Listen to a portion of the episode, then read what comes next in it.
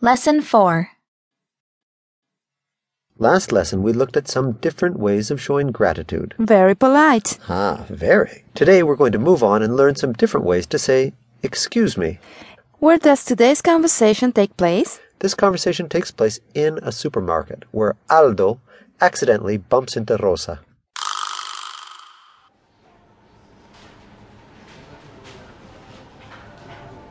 Ay, perdón, señora.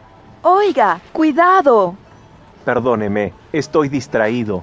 ¿Y por qué está distraído? Porque no puedo encontrar los mariscos. ¿Usted sabe dónde están? Sí, están por allá.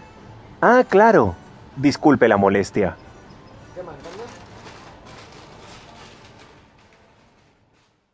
And now, with the translation. Ahora incluiremos la traducción. Ay, perdón, señora. Ah, pardon, ma'am. Oiga, cuidado.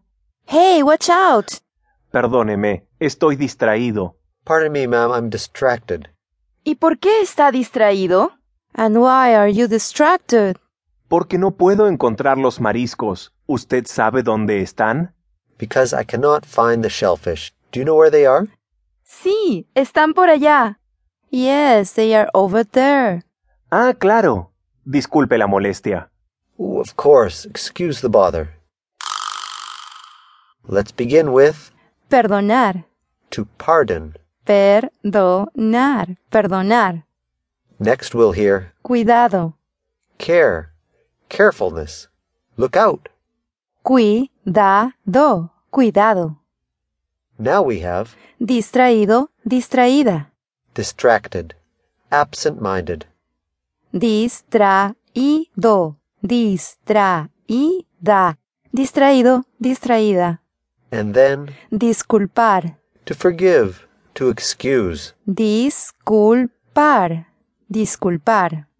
Next, we'll hear Encontrar. to find. Encontrar. Encontrar. And finally, Molestia. bother, trouble. Molestia. Molestia. Today, we're going to look at different ways of excusing oneself in Spanish. You know, this is really important to learn, as excusing and pardoning oneself, as well as asking for forgiveness, are integral customs of Hispanic culture, as well as any culture for that matter. Let's start out with the verb disculpar. Lizzie, where did we see this in the conversation?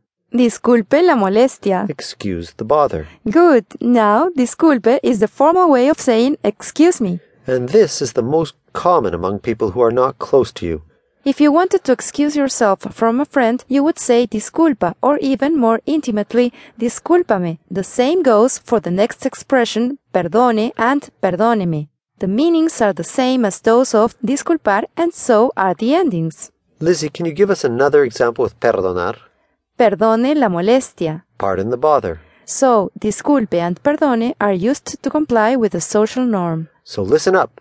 These expressions are used to show someone that you recognize that you've imposed and that you are doing the right thing by accepting the fault. Okay, lastly, we have the expression lo siento, which wasn't used in the dialogue, but which is important to know. Lizzie, can you give us an example with lo siento?